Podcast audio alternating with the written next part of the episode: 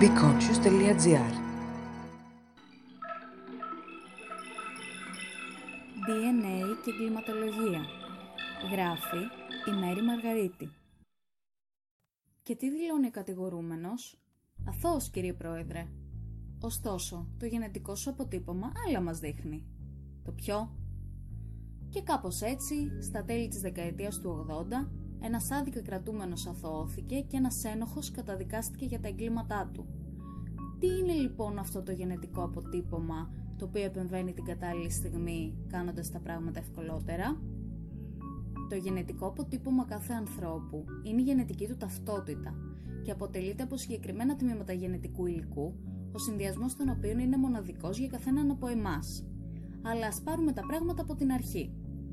Το γενετικό μας υλικό, DNA, αποτελείται από συνδυασμό τεσσάρων νουκλεοτιδίων, τα οποία αποτελούν το αλφαβητάρι του οργανισμού, σε συνεχή αλληλουχία. Ο σκελετός και των τεσσάρων είναι ο ίδιος και η μόνη τους διαφορά αφορά την αζωτούχο βάση. Οι τέσσερις αζωτούχες βάσεις είναι η αδενίνη, η γουανίνη, η κοιτοσύνη και η θυμίνη. Αυτή η αλληλουχία βρίσκεται μέσα σε κάθε κύτταρό μας και καθορίζει τα χαρακτηριστικά μας και τον τρόπο λειτουργίας μας. Όχι, δεν είμαστε μηχανές, αλλά και εμείς ένα manual πρέπει να το έχουμε. Ας γυρίσουμε τώρα στο θέμα μας. Επάνω σε αυτή την ακολουθία υπάρχουν κάποιες διαδοχικά διατεταγμένες επαναλήψεις μικρού μήκους, 2 έως 7 ζευγή βάσεων, οι οποίες ονομαζόνται βραχίες διαδοχικές επαναλήψεις, STR, Short Tandem Repeats, και ο συνδυασμός τους είναι μοναδικός για κάθε άνθρωπο.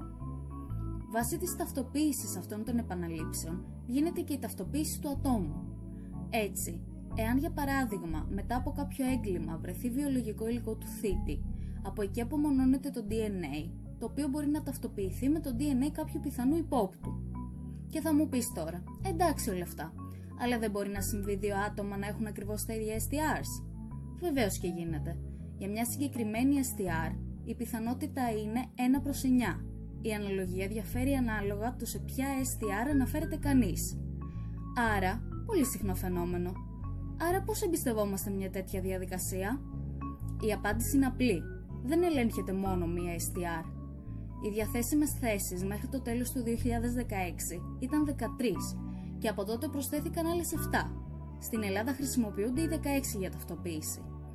Έτσι, η πιθανότητα δύο άνθρωποι να έχουν τις ίδιες ακριβώς STRs ορίζεται περίπου σε μία προς ένα πεντάκι εκατομμύριο. Μπορεί λοιπόν κανείς εύκολα να καταλάβει ότι από τη στιγμή που ο πληθυσμός της γης ανέρχεται στα 7 με 8 δισεκατομμύρια, είναι απίθανο δύο άνθρωποι να έχουν ακριβώς τον ίδιο συνδυασμό STRs.